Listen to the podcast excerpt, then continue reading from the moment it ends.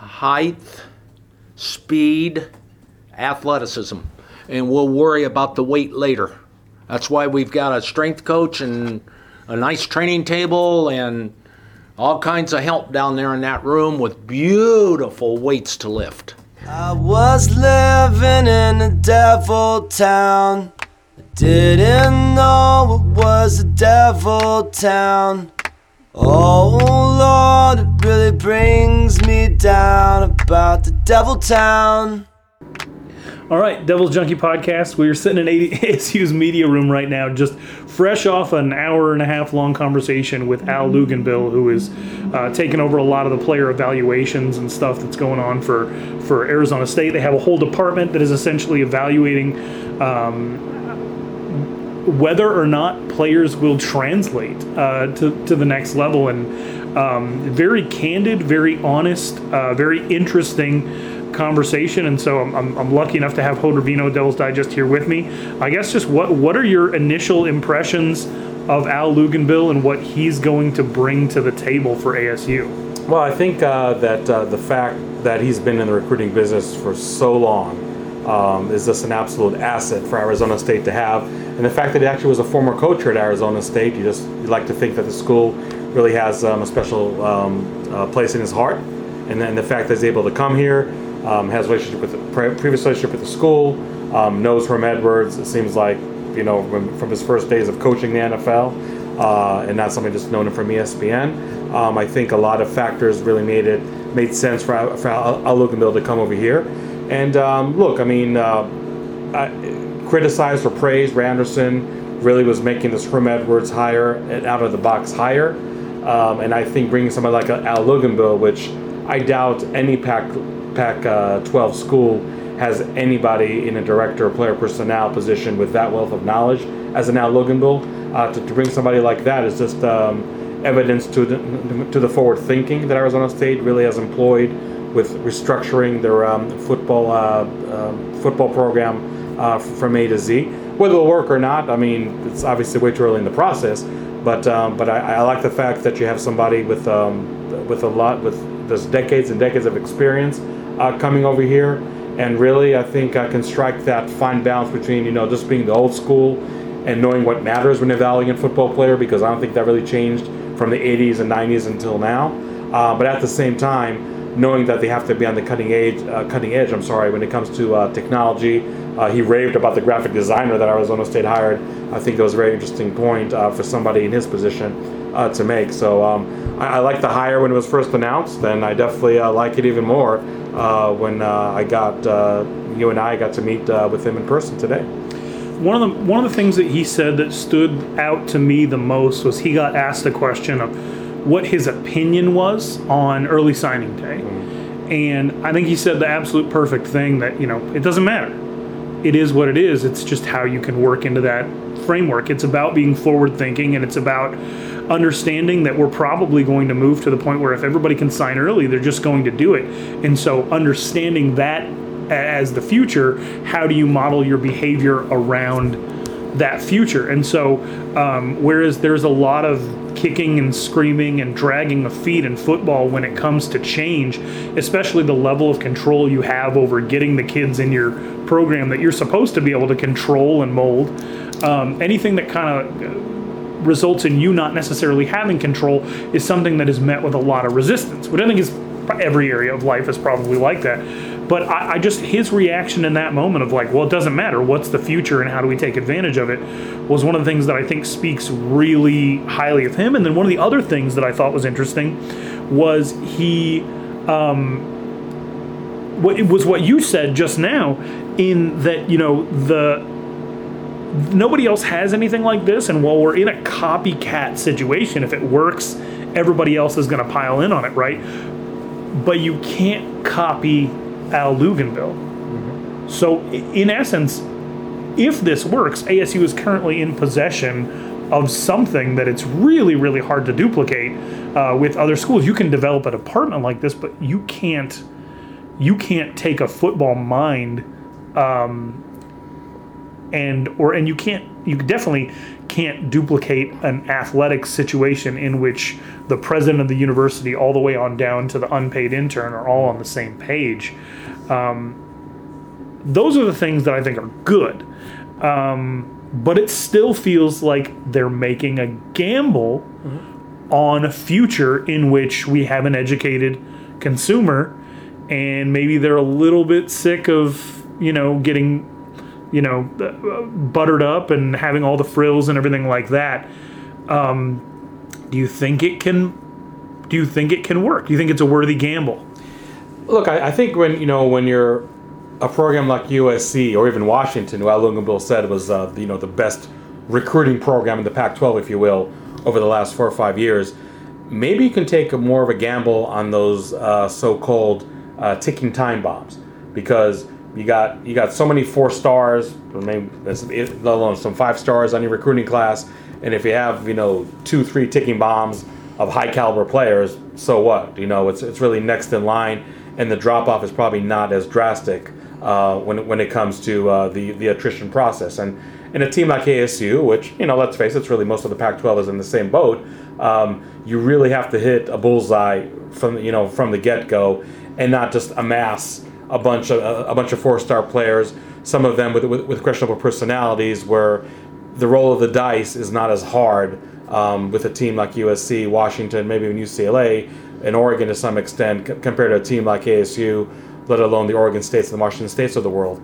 But um, I I think that um, yeah, I mean, sure, th- th- definitely a gamble, and um, and again, I mean, I think there's definitely a, an effort to have that fine balance with just like you know an old school approach like this doing stuff that has worked ever since football invented when it comes when it comes to player evaluation, but at the same time also really be forward thinking. And like and like I said, I mean it's I, I think it's really refreshing for a 70 uh, year old person, no matter if it's no matter if it's, part of a college football program or just any walk in life, to say that what happened in the past doesn't matter. I'm looking forward.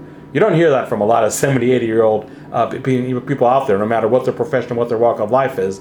So, so, so I really think that um, you know that that gamble that Arizona State taken is taken. I think it's still a calculated risk um, at the, at the end of the day. I mean, I just feel that when you have somebody, somebody like like Al Luginbill heading your player personnel department, the leash, and I even feel weird mentioning that word, but the leeway that you're going to give somebody like Al Luginbill is, is going to be quite expansive compared, um, you know, to other uh, director player personnel that were here at that were at ASU. Which I'm not saying all of them did a bad job or anything, but again, you can't stack any of those resumes against a resume like like Al Lu- Luginbill.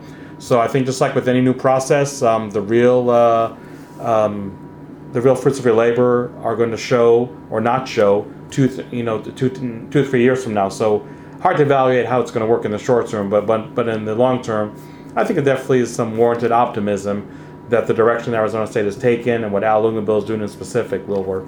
What he described to you personally feels to me like it was an NFL scouting department where you have six or seven guys who spend a couple hours a day sitting around watching film. Um, that is interesting to me that that everybody has to be on the same page so that when you go out to recruit you're recruiting on somebody's behalf. You're someone else's liaison so as he said you can if you're the defensive backs coach out recruiting in the running back coach area you can identify what it is that the running back coach wants extend that offer have the autonomy to extend that offer and then turn around and hand that recruitment over to the position coach uh, as soon as possible. Um, it and to me, it also seems like it's going to be one of those things where they're going to understand the ins and outs of every player that doesn't choose choose them. It seems like there's a real upside there, but I, I think the rub is ultimately you have to have continuity. So can ASU, especially, I mean, ASU fans have to be absolutely sick and tired of not having that continuity on staff over the last few years. Can you establish so much of an identity in that department that only keeping a few coaches around here and there keeps that culture intact? Is ASU going to be able to develop something that they can then keep intact if all of their assistants get better jobs next year? Yeah, I mean, I think I think the continuity factor. There's something to be said about the culture that the head coach establishes and how and how that trickles down uh, to, to the rest of the department. I don't want to belabor um, somebody somebody like, like Todd Graham and what he did right, what he did wrong, but when you have such an such an outgoing, transparent person like Herm Edwards, I think this can create a culture with your assistant coaches in specific that even if the grass seems a little greener somewhere else, if you are treated right, and I know I'm, I know I'm really dumbing down this term, but I think that's what it really comes down to. If you are treated right as an assistant coach, maybe you're not so hot to trot to leave uh, Arizona State as you would be if it was a different head coach who instituted a, a, a different a, a, different type of culture, and and and especially when you are conducting yourself in a rigid manner, if you will, but the results are not really following. Nick Saban, I'm sure, is just an absolute bear to work to work for, but uh, what's his average wins per year since he's been since he's been there? 11, 12, four, five national championships.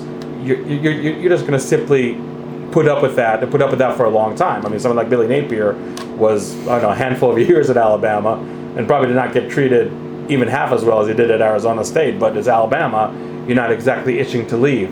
Now, again, I'm not saying here that ASU is going to be in Alabama for the next two, three years in terms of wins, losses, let alone national championships. But um, if, if if you do see the head coach instituting a culture that may not be easy to work with, but you there is a method to the madness. I think that you're more you, you are going to be more amped to stay. And again, I, I'm not insinuating at all that Herm Edwards is going to be a Nick Saban or Todd Graham in terms of the rigid nature uh, of, of his personality.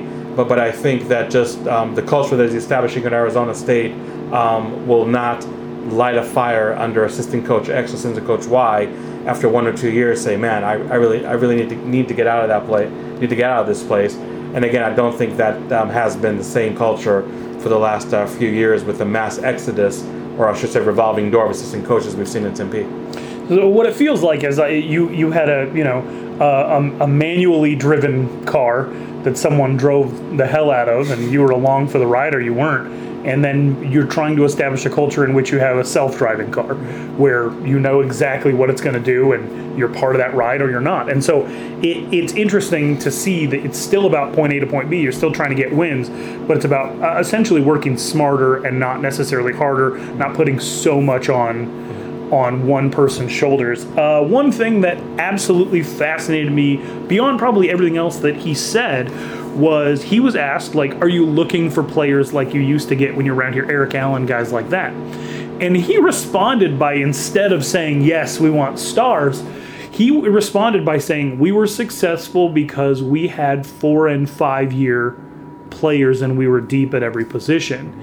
And i think it was then that it clicked with me that what they're essentially attempting to do is to build something that can be sustainable that this is all about this is all about sustainability. As much as herm edwards says we're going to try to win now. You know he told brad denny on his podcast there's no point in playing the game if you're not going to try to win. You play you play to win the game right? That's herm edwards. He's not going to be any different than that. I think every coach is the same. You'd rather win than lose. But also worrying about the overall health of the program long term and making sure that the guys that you're bringing in are guys that you think you can depend on three years down the road. Uh, and and Al Luginbill said ASU is lacking that. Is that something in your time? You've covered this program for a long time you know, he went back to the 80s to say, look, that health hasn't really existed since then. You, you have a good season, the next season, you know, everything sort of dips. Is that something that, that, that uh, I guess was as interesting to you as, as, it, as it was to me? What was your take on that? Yeah, no, absolutely. And, and you know, even mentioned continuity earlier in, in this podcast, and continuity is everything when it comes to assistant coaches, when it comes to the caliber of players uh, that you recruit. And I know I'm saying the obvious over here, but if you're a program like ASU, which which is going to replace a head coach every five six years, then continuity just gets gets thrown out of the window, and all the byproducts, the positive byproducts of continuity, go out of the window with it. I mean, look, of course you would have you would love to have every recruiting class at Arizona State out of you know 25 or 23 players being signed to have 15 N'Keal Harrys or or 15 Chase Lucases, but but but that's really you know utopia or that's really U, you know USC and USC, USC and Washington territory, um, for example.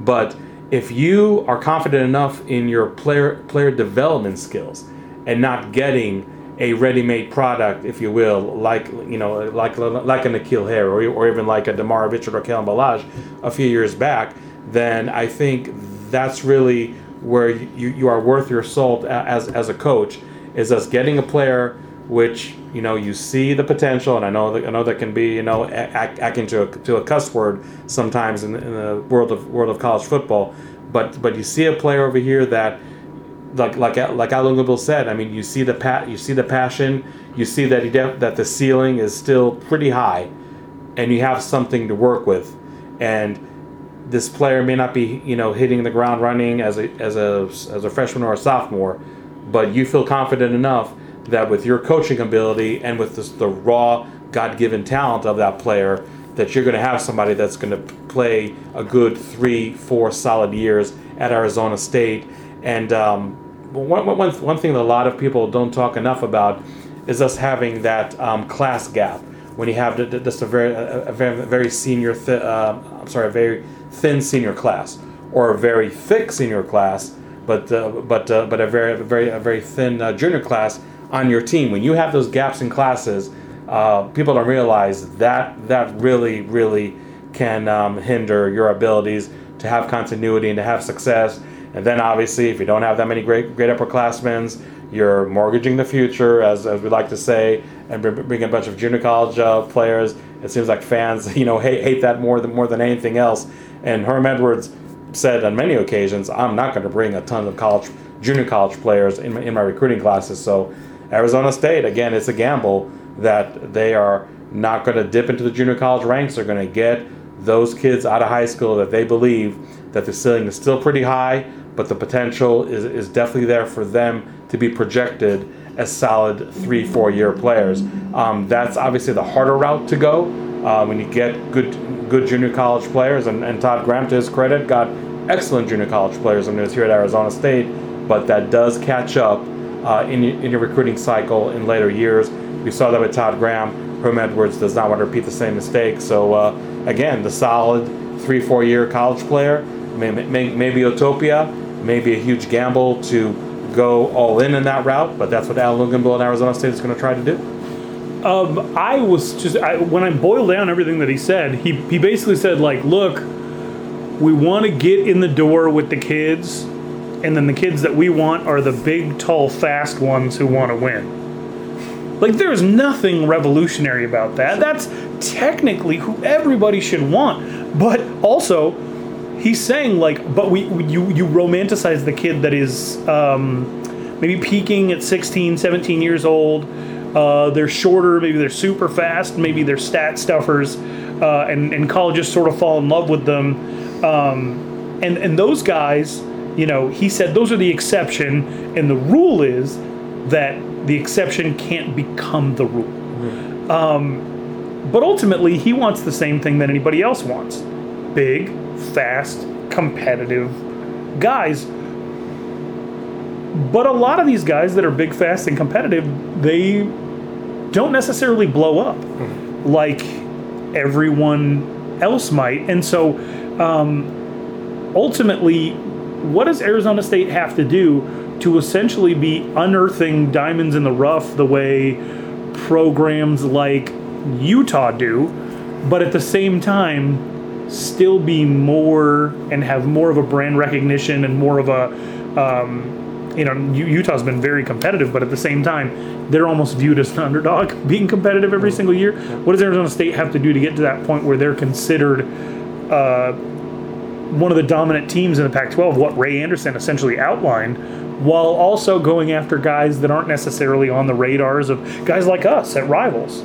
Yeah, I, think um, basically it's just really making sure that no stone is left unturned. And again, going back to teams like USC, Oregon, Washington, they have the luxury to totally ignore huge geographical areas, and sometimes even in their backyard when it comes to use and UCLA. I mean, you can only sign 25 players, and you know, the, even those programs sign 20 players uh, from the state of California. That leaves a lot for the rest of the Pac-12, including Arizona State, to really unearth. So I think just the legwork and the foundation that Arizona State has, has to establish in California, in Arizona, in in Nevada, is is essential. And, and again, I know I'm not, uh, you know, uh, stating any crazy revelation over here when it, when it, when it comes to recruiting, but maybe former assistants, former staff at Arizona State did not leave their comfort zone, and Arizona State has to leave their comfort zone. I mean, we're talking about a huge recruiting weekend uh, this this weekend as we speak uh, in Tempe. We're having five. Uh, we're, I'm sorry, we're seeing five uh, prospects from the state of Louisiana, and again, the state of Louisiana um, has been kind to Arizona State in years past. I mean, Mark Norvell, Six classes in a row, right? yeah, six classes in a row that, that at least at least is one signee from Louisiana, and anyone I give credit to somebody like Mark Norvell uh, that, that really established that the you know three, four, five years ago in Arizona State, and now with John Simon, who has just as many connections as Mike Norvell in that state of Louisiana, um, they're they're, they're going to continue to hit that state hard. Arizona State does have some connections in Texas, especially with Shawn Slocum. May not as many as he did under Todd Graham, but that's a state they're not going to ignore. But um, you know, Al, Al Luginbill talks about you know he didn't say the word one tank of gas away from Tempe, but that's really um, in a sense what he was talking about. Um, hitting Las Vegas, hitting San Diego, obviously hitting uh, Los Angeles and, and the numerous suburbs uh, that can be considered suburbs of Los Angeles. I mean, that's really the that's really the approach that Arizona State has to take. So. Um, I think really just minimizing more the geographical area that Arizona State's going to concentrate on, even though you're going to dip into Texas, dip into Louisiana, dip into Hawaii with a coach like Shaun Nua and uh, the Polynesian connection over there. Uh, but just be really, really thorough uh, with the amount of schools and amount of players um, that you can expose, if you will, to the program. Let Al Luginbill and his staff work their magic in evaluating in evaluating those players. Uh, I mean, again, you know, even a state, even a state like Nevada, especially a state like Las Vegas, with a population of uh, you know one 1.5 million, there's still a lot of untapped potential over there that Arizona State has to capitalize on, and that's definitely their plan to capitalize on uh, such areas. Now, you brought up the no stone left unturned thing. Arizona is two thirds the size of California, only has 20%, not even 20% of the population of California. It's spread out. We got 500 schools, and it feels like Donnie Yantis is trying to hit all 500. And to some, it's like, well, why don't you just go to make your face seen at Chandler every day, make your face seen at Saguaro every single day, be at these schools that where there's known commodities. But I'm seeing on social media coaches from out in like the Dysart area thanking him for coming by, Co- coaches in um, eastern Tucson, you know, up in the Sabino Tanque Verde mountain areas, uh, Yuma. He's been to Yuma. You know, he he literally is going about this in the way of someone who would be recruiting in the 70s. Hit every high school, talk to every coach. So what you're saying is there's essentially a method to that madness that rivals uh, 24/7, you know, people like us, they're not going to be able to get to everyone, and you should be able to say that essentially that you that you did. Now, if a coach unearths a player somewhere, they're going to end up on our radar, and we're going to probably rank them, and and you know that's just the way that it goes. But there, but it's essentially a don't don't wait type situation. Get out there, see what's out there, not just for this upcoming class, but for two or three years down the road.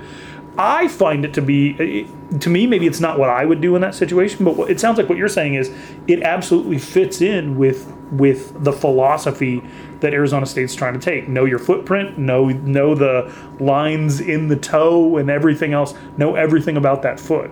Yeah, I mean, again, not to belabor the point, a school like Arizona State, when it comes to recruiting, has to do more legwork than other teams in the Pac 12. That is just the brutal reality. Maybe that reality changes four or five years from now when the Al model, if you will, is just a well oiled machine, and then you can afford to be picky, and then you can really turn down four stars um, in state that really want to come uh, and, and, be, and be a Sun Devil. Arizona State is nowhere close to that position, but maybe there will be one day. But right now, just being methodical, just just really uh, doing that legwork, uh, you know, visiting the you know points uh, of of the state of Arizona that haven't visited in a long, long time, because you just never know where where that next star player is, is going to come from.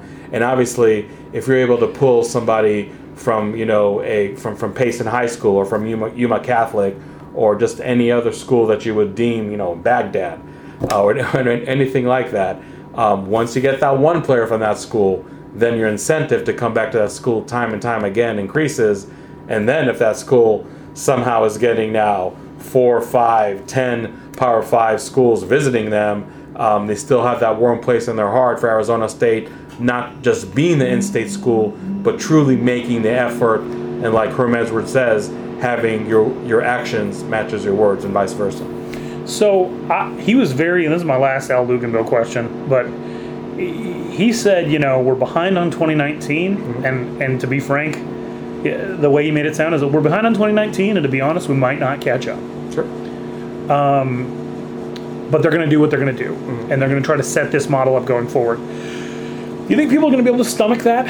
Uh, that that they understand they're behind on 2019, and it might not look the way that everyone ho- ho- hopes it looks, and ultimately they don't care about the rankings, but they recognize that the rankings might reflect their efforts in this 2019 class. Do you, do you feel like people are going to understand that that they're going to be able to comprehend it, or is it just got to win now? Because this doesn't. It never to me felt like this was a restart but they're in the house and they're gutting the house and they're remodeling this house and it starting to look the closer that you're the more that you're around the program no this is this is a full-on remodel with some very good parts that are already in place I'm not asking any ASU fan to accept mediocrity, and I know that's going to lead into our next topic that we're going to discuss in a few minutes. But uh, I think that realistically, when you have a coaching change, the current recruiting class is really the one that's going to get affected the most. And I'm not talking about 2018 because you already established relationships with a lot, a lot of those players, and you were still able to salvage um, a lot of that, and obviously add some talent. As um, you know, you have like a Merlin Robertson or an Ashari Croswell that has such a tight connection with a new assistant coach like Antonio Pierce. Like it's just a given that to come to Arizona State, and the newness of that specific assistant coach actually worked uh, into your advantage in spades rather rather than hurt you. But at the same time, when it comes to 2019 prospects, you're just naturally behind the curve because as a new staff, you're not able to establish a relationship when it comes to other staffs that did have the continuity. And that's why 2020, 2021 um, is where Al also said, we're ahead of a curve. We're not, we're not yielding to anybody. So I think this is, there's just the um, unfortunate byproduct when, when, when you do have a coaching change. Um, but, you know, the early signing period may help a team like Arizona State with, with, with, a new coaching staff because a lot of players that got overlooked so far are some of the players that Arizona State is really going hard after. And now, when you have what about two months less to battle with schools just because you have that early signing period in December, uh, that, that's something that can- that can really help Arizona State's cause. Now, yes, winning always matters. Um, and if Arizona State is somehow able to win more games uh, than last year, then that can build more momentum towards that early signing period in December. And maybe uh, prospects that haven't considered Arizona State that much, just because the established relationship has not been there, are now going to look at you at uh, in, you know in a different light. And uh, you know maybe Arizona State is that is that new sexy girl when it comes when it, when it, when it comes to recruiting that you just don't know about, but you'd like to know a whole lot more about. Right. Um, so I think that the 2019 class, I don't want to say salvage because we don't have no idea how it's even going to start with no uh, public commit on the book, so to speak. But if you are able to win more games than you did last year, then I think this 2019 class is going to look a whole lot better than, than a lot of people would think. And look, I mean, give credit to Herm Edwards and his staff. Uh, that class, I can't say it enough. When signing day started, they started at number 85, at least on Rivals. They ended up at number 36. I've, in my 18 years doing this, have never seen as big of a jump. I think a lot of recruiting analysts that have done it as, as much as I did, if not longer, said they would never never saw a 50 plus spot um, re- recruiting jump on, on on signing day. So um, I think that um, just just by what we saw in 2018 class and how they ended it, I would give the staff the benefit of the doubt, especially if this um, win loss record doesn't take a huge step back from 2017. I I, I think you should be cautiously optimistic about uh, what what the staff can do. And again, I think it's more fair to judge this class on the 20, 2020 uh, 20 and 2021. I'm sorry, yeah, the, I'm sorry, to judge ASU more on the 2020 and 2021 class results, you know, rather than rather than 2019. But again, I would not say that uh, fans should brace uh, for the impact of a subpar 2019 recruiting class. We're still somewhat early in the process to determine that. So, and this is totally me, just make a baseball question about football. um, but Ray Anderson hired his friend uh, in Herm Edwards, and sometimes our friends are the best people for the job. Sometimes the people that we know the best, when especially when we know what needs to get done, sometimes that works out. Um, we're in a situation now where one of Ray Anderson's hires has fallen under public scrutiny, very much results oriented public scrutiny, nothing that is not understandable or deserved. There's no debate on this. ASU baseball is underperforming uh, via historical standards um, and probably maybe this is arguable, but I would say probably based on the roster that they have. Some of it is bad luck, um, some of it is youth. Uh, but ultimately, you have an underperforming baseball program, which is sort of you know football's the front porch, basketball's the the car in the in in, in the driveway. Um, but you know, for for Arizona State for the longest time, the the pride and joy of their athletic program has essentially been baseball. Um, baseball's a really big deal in the state of Arizona, uh, and and this program has been, you know, a representative of that as a priority, uh, and has been a gold standard as far as you know where kids. It's still where kids want to go, regardless of their record. Ray Anderson had a press conference announcing that he that nothing. He announced nothing. That nothing's going to change. That you know, he answered a couple of questions that people had about when maybe something might change, but he just reiterated that the goals of the baseball program were to be elite. Period. Uh, I look at that, and um, now I look at football, and we know that he outlined his expectations for football. But I think using the baseball press conference and using that line of thought, we're looking at a situation where people probably need to have some patience, if need be, with Arizona State University football, Herm Edwards, Ray Anderson, the relationship. I mean, we're talking about probably evaluating how they're doing in 2021 uh, as far as whether we make any concrete judgments on what's on what's going on. Um, do you feel like what Ray Anderson had to say about Tracy Smith and the plan of action moving forward was forthright, or potentially maybe as much as he could reveal? Maybe there's a financial issue going on. Is Ray Anderson doing what he wants to do, and does that reflect on how he's going to treat football? I, I definitely think there's, a measure of stubbornness in Ray Anderson's decisions, and um, I think that when you see Todd Graham, that sure he had two horrific years at Arizona State in 2015 and 16. There's, there's no, no no other way to state it, and nobody would blame Ray Anderson if he did fire Todd Graham after that debacle of a game in 2016, Which is a uh, point he's made. in in, in, in, in, in, in Tucson. And on the same note, fans are saying, okay, you know, I would, I I could stomach, if you will, a Todd Graham firing after that horrendous Territorial Cup game, but he did turn it around. And that's where I think that Ray Anderson's stubbornness has has um, come in because his mind was made up.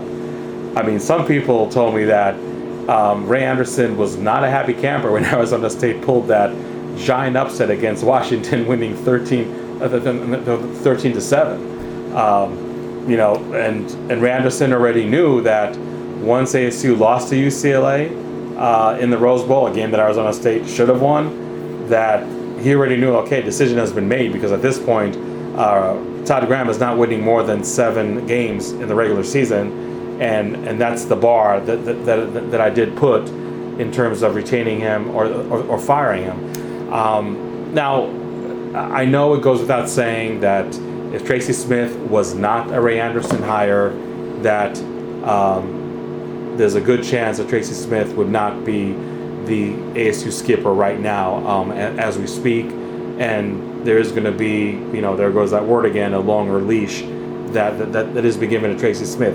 Um, it's a decision that that I personally do not agree with. I mean, I know youth um, is an issue, but um, some some will claim that Smith basically ushered out a lot of a lot of a lot of upperclassmen. So I think there's only so much you can go back to that youth card and say, well, you know, we're a young team and they're going to make a lot of errors, and and that and that, that's that's just how it, that's just how it goes.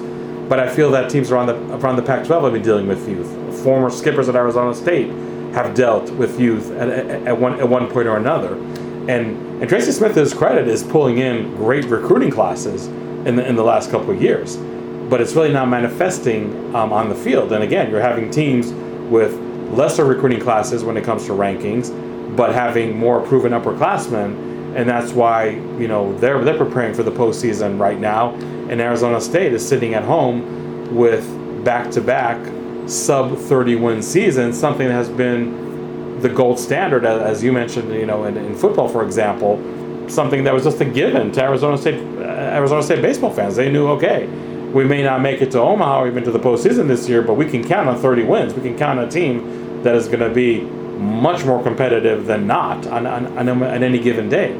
So um, I think that Ray Anderson, just in the last um, six, seven months, has shown how much um, impatience and stubbornness he exhibited towards Todd Graham, and then just doing a 180 in those uh, traits when it comes to somebody uh, like a like like a Tracy Smith.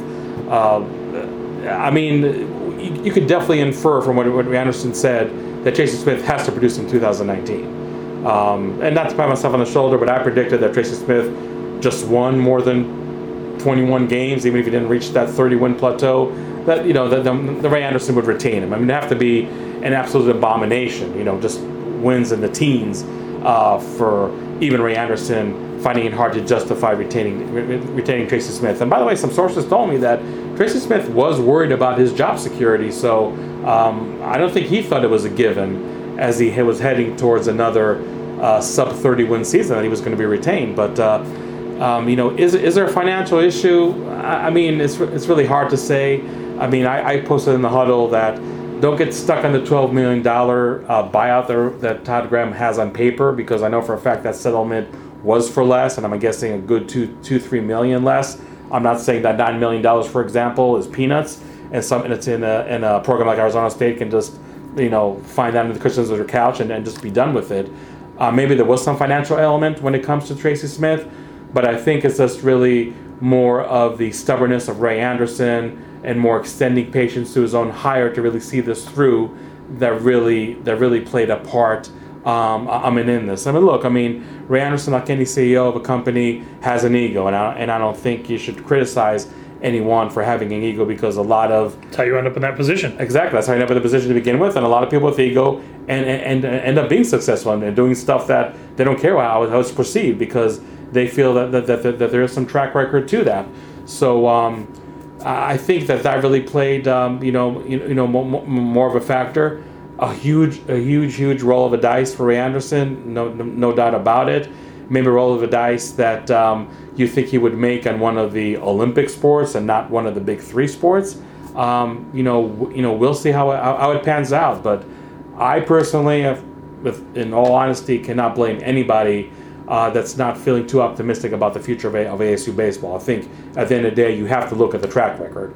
And even Tim Esmay, who uh, I think was harshly over criticized when he was brought here as a last minute stopgap after after the firing of, of Pat Murphy did so much more with so much less when it, especially when it came to recruiting recruiting class and, and caliber of players um, com- compared compared to Tracy Smith and to see him not be extended you know the professional courtesy uh, for lack of a better term uh, com- compared to Tracy Smith is, is really mind boggling and, and, and head scratching but um, again this is a Ray Anderson hire um, and uh, he, I feel like any other hiring manager, CEO out there, will always give more um, of the benefit of the doubt uh, until that person 100% proves them wrong.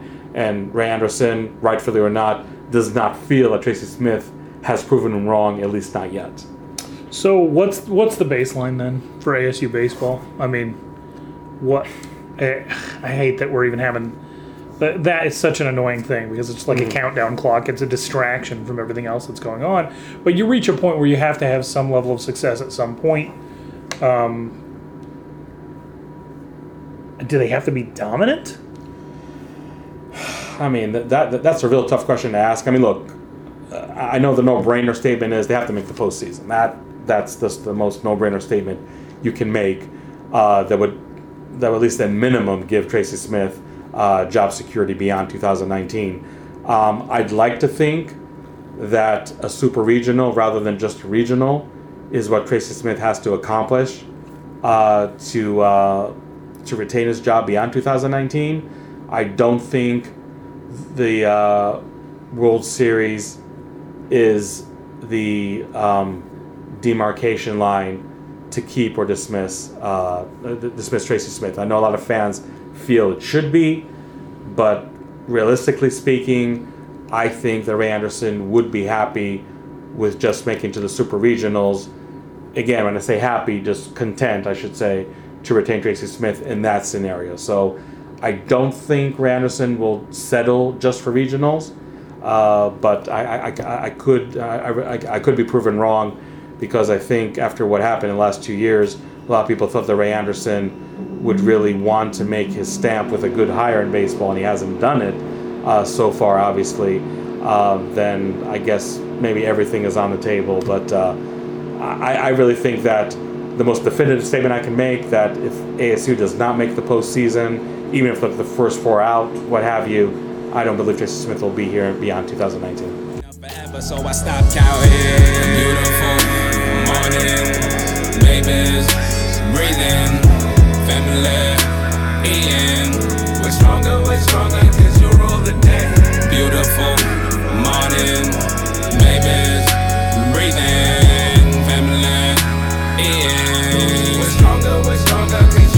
the beauty of a prince, I peep the placement of your prince. I'm tense because you gasp and got the mucus in your vents. I figured I would let you in on a little bit of uh, what Al Luginbill had to say himself uh, when Hod Rabino and I got to ask him questions uh, on Friday. Now, you can always check out his comments on devilsdigest.com. Uh, Hod provided a, a transcript of a lot of what he had to say, so make sure you go ahead and check that out. But um, first up, you have Hod Rabino essentially asking Al Luginbill what the role of the coaches are uh, in recruiting. Are they compartmentalized? Do they stay away from the evaluation po- process?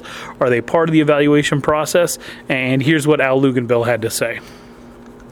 Our coaches have the final say. We sit in here two hours a day, five days a week as a total staff, and we watch players. The reason we did that, we did that for um, uh, the month of February or January and the month of February on the days that they weren't out recruiting. Okay, so we had a dead period there, and in obvious February it's over with, and we went right smack throughout March and into April every day, every day. Every day in here, and it was a grind. But what we did is we set the tone at each position so everybody heard it. The offensive line coach, well, he's a bad example because he he does his own thing, right? That's a bad example. The secondary coach heard what the wide receiver coach wanted at wide receiver and what the program wanted. So that when they went out, we're not wasting our time looking at things that don't fit at the particular position. So that is particular to Arizona State because we have to decide what it is that an Arizona State football player is going to look at or look like at each position. Therefore, that's going to equate to what the team looks like. Um, and the coaches, and it's we, our area is responsible for identifying. We are responsible for the evaluation process. That's different than evaluation. The process includes area coach, player personnel department, position coach, coordinator, and now we're getting into ranking the 19 class. because we we finally feel comfortable in doing that. We haven't felt comfortable with it. The 20s and 21s, we feel very very comfortable where we are with them at this stage. Um, so uh, it's it's a fine line um, from being how should I say it getting stuck in a situation where people don't understand what you're trying to do and in the DNA, just like you said there, there was a perception in your mind the coaches are divorced from it. Mm-mm. It's exact opposite. They are involved in it every day. And along with Coach Edwards, make the final decision. And, uh, you know, I, I, I've been extremely impressed so far with this coaching staff who came from all walks of life. Some were here, some weren't even coaching and they're back here. Some were at other schools, and it's all come in here, and they have worked their tail off and haven't, they have not, um, there's been nothing but buy in. That's a term we use around here. And, uh, I respect them for that because the guys that were here before, we don't care what went on before.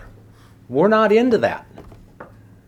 It doesn't that doesn't affect us one bit right now. It doesn't it's negative energy.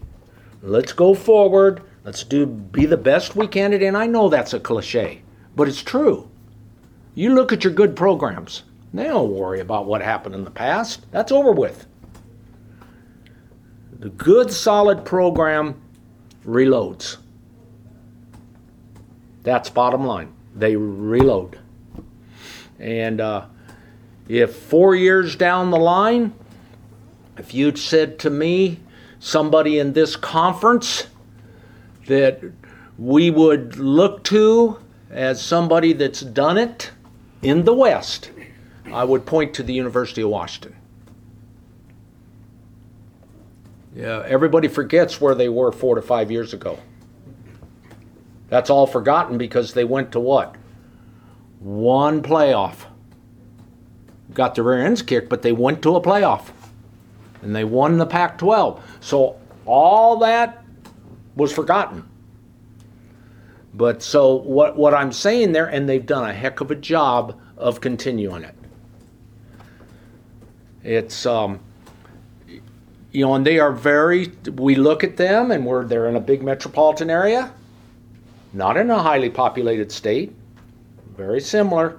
The difference is we're much closer by a ton to a heck of a lot more good football players, and you know that we'll see what happens down the line.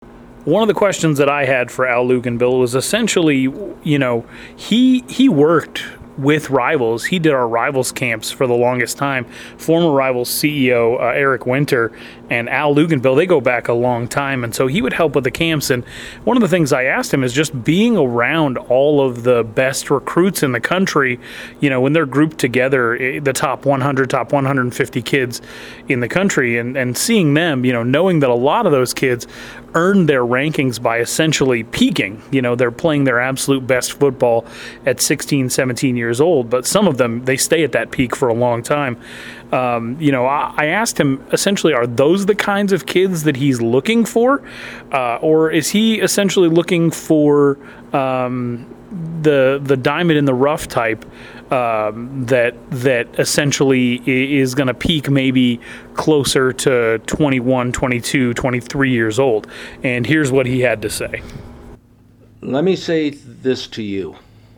We could care less of the star rating. We don't care. If they fit our DNA at that position, we're going to evaluate them and see where they fall. We do evaluate the caliber of football they're playing. That's important. But you've hit the nail right on the head.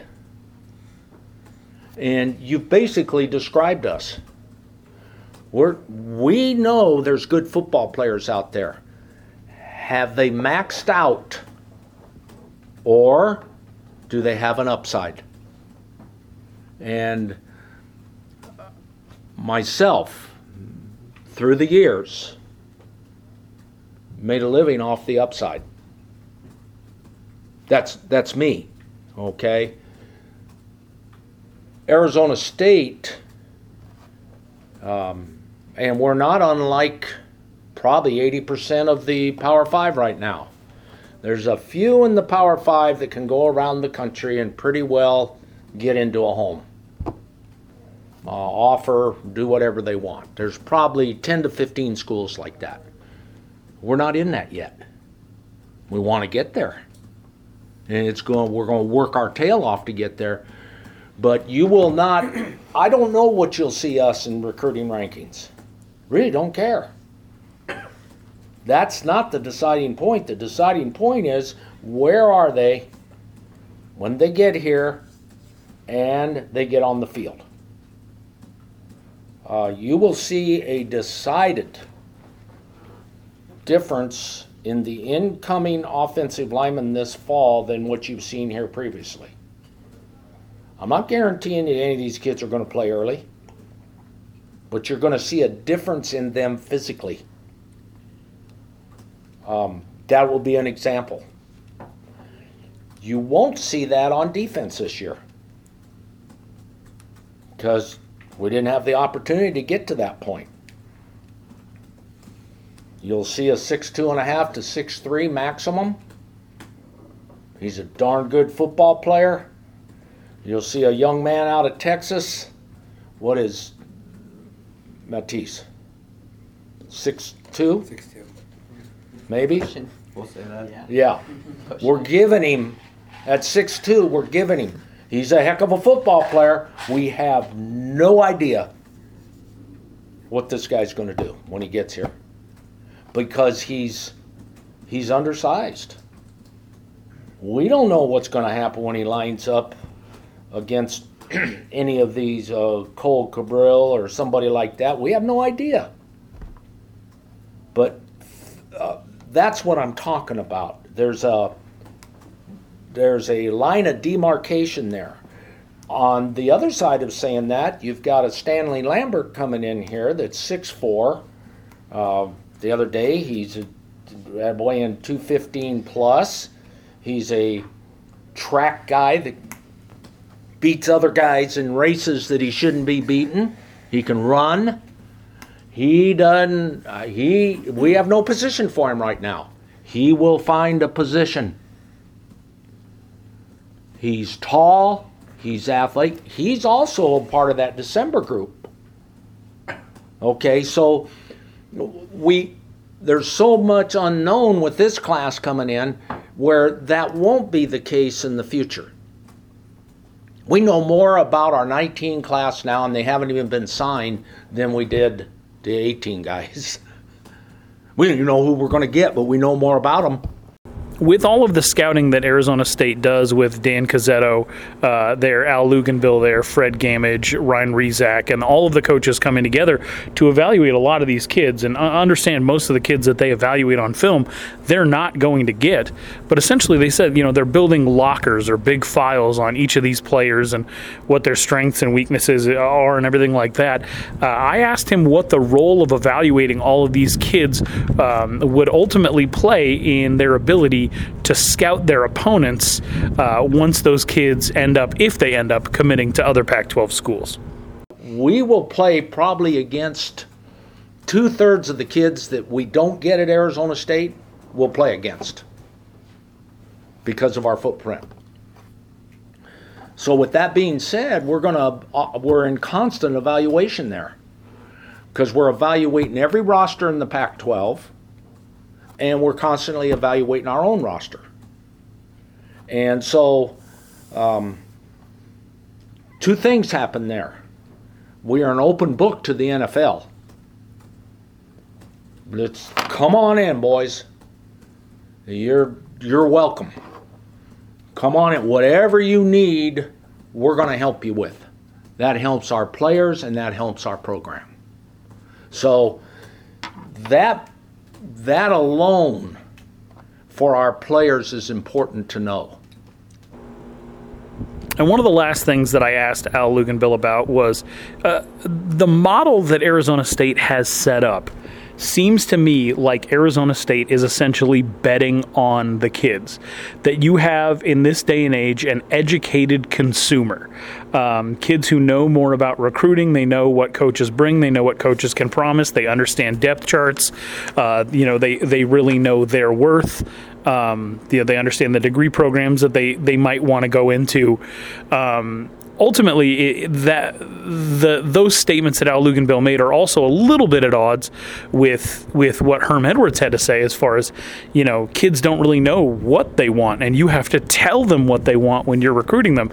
Um, but I would say that ultimately, at least from the time that Al Luginbill was last on a college coaching staff and recruiting kids, that that level of of, of education uh, for the for the student athlete that's picking the school has grown exponentially, or at least the potential for it um, has grown exponentially. And so I essentially asked Al Luginbill if this entire system that they have set up with trying to be as transparent as possible with recruits and telling them what they have to offer and telling them how they'll be used and what the development plan is uh, for them while they're student athletes is essentially their version of, of betting on an educated consumer and assuming that the age of coaches just blowing smoke and making empty promises uh, to these kids is coming to a close. And here's what he had to say. I again, I think you're hitting the nail on the head. You you've simplified the process uh, to get to that point, and and I. Uh, the biggest thing there is making sure that we stayed within our DNA and we've got the passion. Got to have those two things.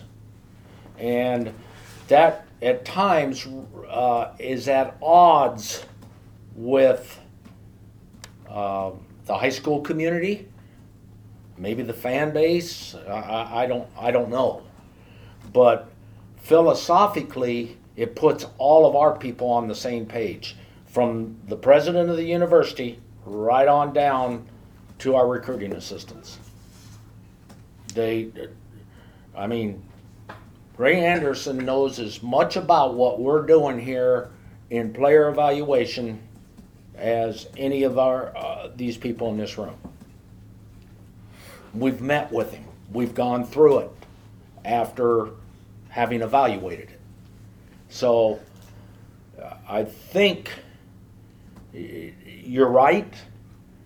Uh, how you got to that point is what we're trying to get to. okay? We're not there yet. But we have a definite, definite plan. Now we got to execute it.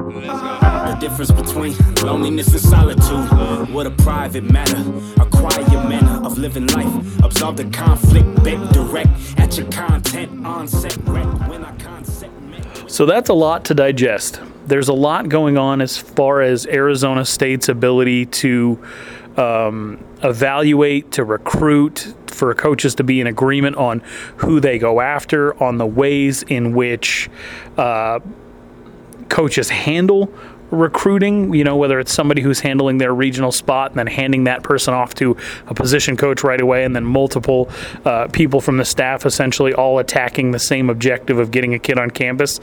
Um, Al Luginbill talked about a lot about the fact that he thinks that they're behind in the 2019 class, that the 2019 class might end up being a little bit rough, uh, that they're not optimistic, but they feel really good about 2020, feel really good about 2021, and they'll see how this model fleshes out as they move forward. Um, it, the whole thing is just incredibly interesting to me. It's not necessarily something that I've ever seen done before. Uh, on the plus side, I love the transparency of it. I love the manpower that goes into it. I love the idea of everybody being on the same page. I love the amount of time that they spend evaluating film.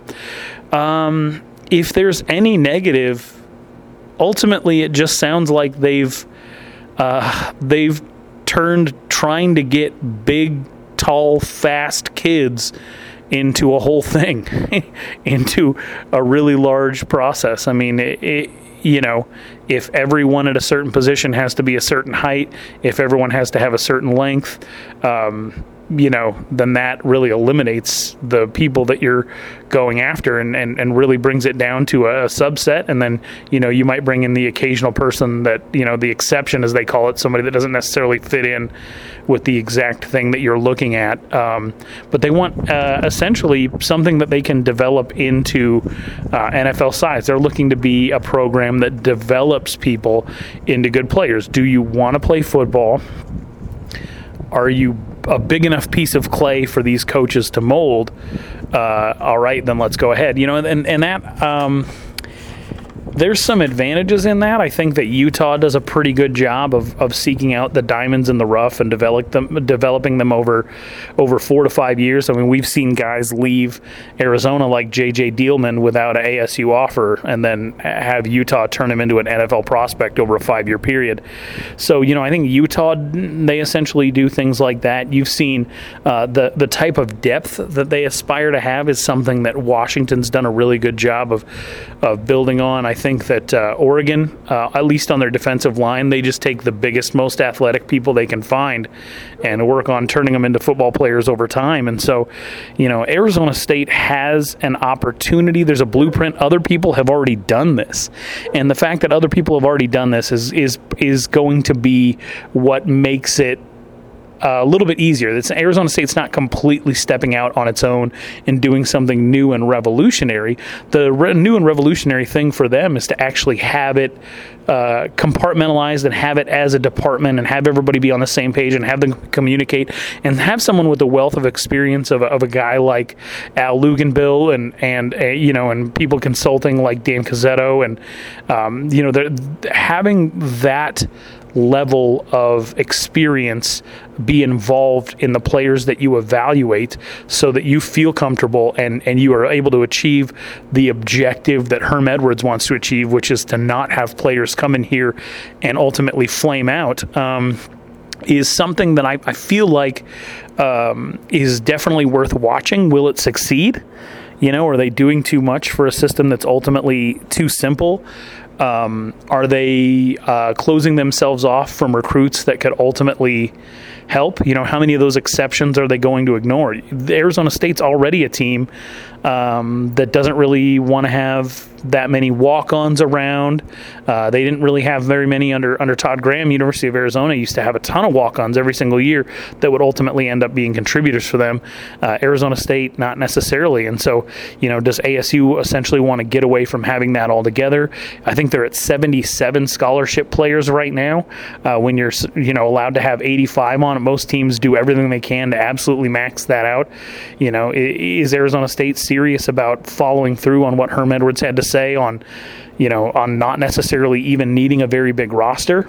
Um, the whole cuts thing uh, has been something that I've been thinking on for a while. You know, it, it, seems like they used this scouting department to essentially look internally at the players that they had. Um, and every team does help players move along.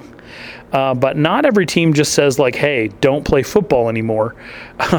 and uh, and you know, I, I think Arizona State set a really bad tone early on by essentially cutting a couple of kids who really wanted to be there um, and moving and moving on from them. I've never seen a team flat out remove a redshirt freshman. You know, not even say like, "Hey, let's let's work to help you find, you know, somewhere else to play," but essentially just tell him like, "You don't fit. Bye."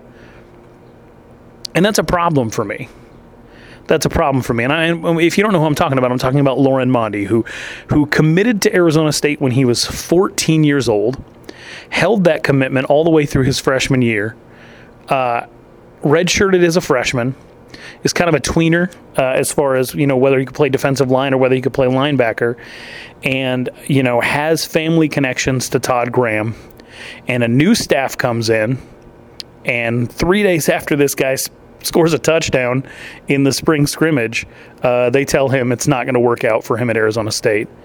A player that has four years left of eligibility. You know, they tell him to move on. And it's not like this is a kid that struggles in the classroom. You know, nobody spent more time wanting to be a Sun Devil. Nobody spent more time wanting to be a Sun Devil than Lauren Mondy. No one. And I will tell you this somebody who elects to go play football for a school when they have other options, somebody who makes that commitment, somebody who comes in, goes to class every day, goes to practice every day, they are eternally much more of a Sun Devil than someone who gets paid to show up. So I have a little bit of a problem with coaches coming in and taking players that want to be here, that have a lot of eligibility left, and telling them to pack their bags or clean out their locker. I don't think that sets the right tone. I think there's already enough risk going into all of the experiments that Arizona State is ultimately doing to see if they can sort of revolutionize the college football model into this new leadership model. Can you bring in an NFL coach who, you know, had two winning seasons out of the seven or eight that he coached and have him be successful in college when he's been on television for eight years? Can you do it with holding on to half the staff that you used to have when you had a bunch of problems with the way things were run? Can you do it with bringing in new people and having them subscribe to something that hasn't been done before? Can you have a scouting department? Can you have um, less than the 85 scholarship uh, people? You know, can you do all of these things? Can you change all of these things and ultimately achieve Ray Anderson's goals of being top three in the Pac 12, competing for the Pac 12 uh, South Championship every single year, getting four and five star recruits. Um, you know, can you achieve Ray Anderson's goals by doing this amount of tinkering, even if everybody is ultimately on the same page? And nobody ever accused Arizona State of not being innovative. But to me, there's nothing innovative about cutting a freshman. That's the type of thing that I don't want to see. I don't want to see them essentially bring a professional business model to what is a student athlete experience. If you're paying these kids, then fine, do whatever you want. But as of right now, this is still amateur sports. Uh, you have somebody who wanted to be here since he was 14 years old. You know, maybe you don't like the amount that he can lift. Maybe you don't like that he's a tweener. Maybe you don't like that he's tall uh, and you, you tell them to take off. But ultimately, that's a failure of coaching before you actually ever get a chance to do any coaching. Coach's job is to coach up a kid. You got four years to do it, and you don't have the confidence in yourself that you can get the job done, so you tell them to leave. That's not somebody who's taken a paycheck to be a Sun Devil. That's someone who elected to be a Sun Devil over other options that they had. You're the ones taking paychecks. They are more of a Sun Devil than you will ever be. Coaches come and go. The players that wear that uniform, that go through all four years, five years, that's forever. So I would say that if Arizona State wants to set the right tone, um, potentially reevaluate the idea that you're going to have to cull this herd, kick off a bunch of guys uh, that that could ultimately contribute if the coaches just do the job that they're paid so much money to do. If you come in and you feel like somebody's not motivated, you're getting a paycheck. Find a way to motivate them. If you come in and you think someone's not lifting enough, hasn't improved enough in the weight room, you're getting paid. You figure it out. If someone needs to learn their position, you are a coach. You coach. That's your job. This isn't professional football, not yet. And until it is, there are some things, some traditions that you should essentially abide by. Give a kid a chance. If he's here two, three years and you don't feel like he's going to be able to contribute, help him move on. But you don't kick a kid off the team who was committed for four years. Four years. Who all he ever wanted to be was a Sun Devil. You don't kick that kid off the team just because you're not confident in your own coaching abilities. Because ultimately, what does that mean for the class coming in? Arizona State didn't have a lot of say in as far as the current staff and the way it's put together. Didn't have a whole lot of say in the 2018 kids that are coming in. What are they going to do with Michael Matus, who comes in here six foot two defensive lineman?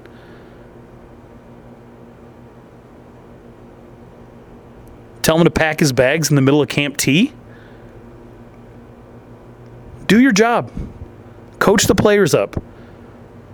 If it's a guy like Dion Guinard and he has one year left and you want to move on from him, I personally find that weird.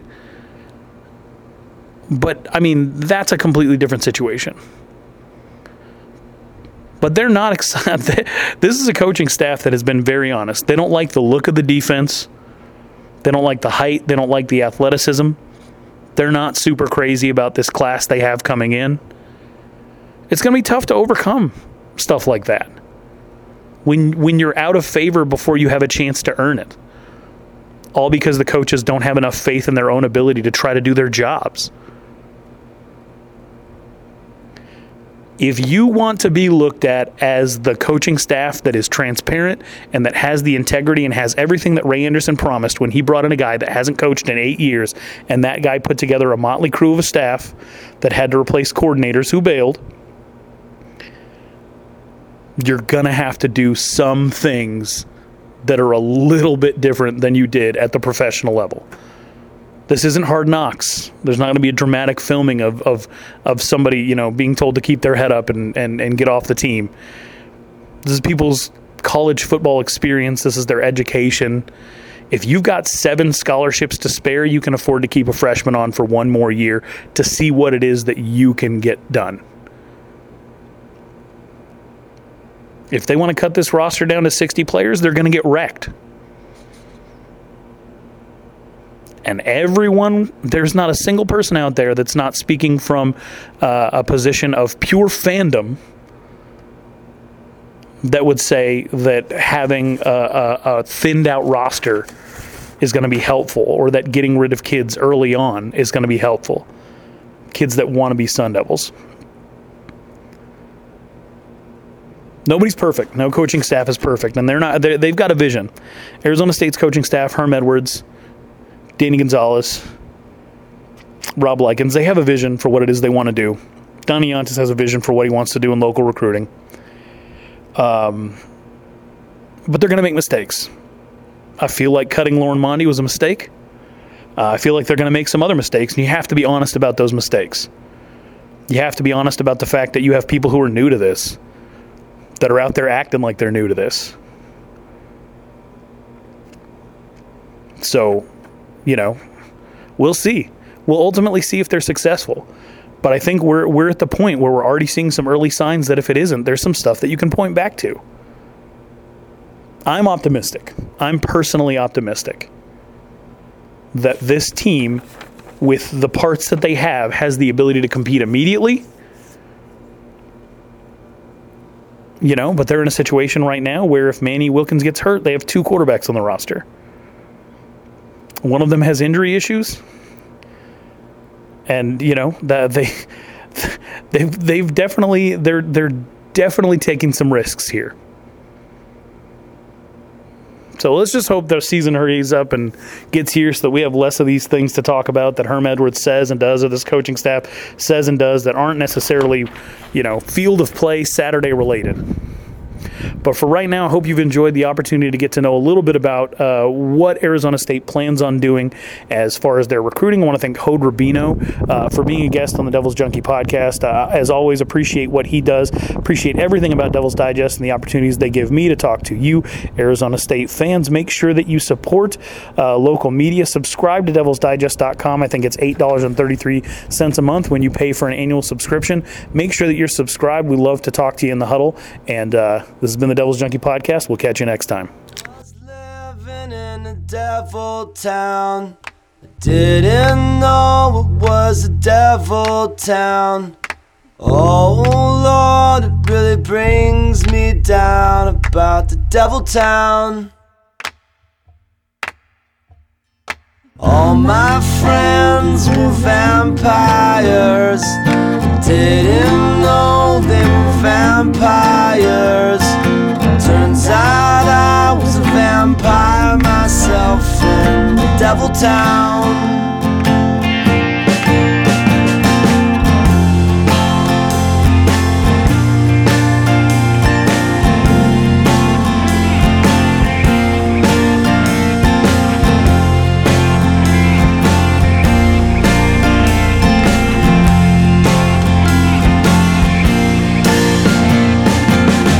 was there devil town. Didn't know it was a devil town. Oh Lord, it brings me down about the devil town.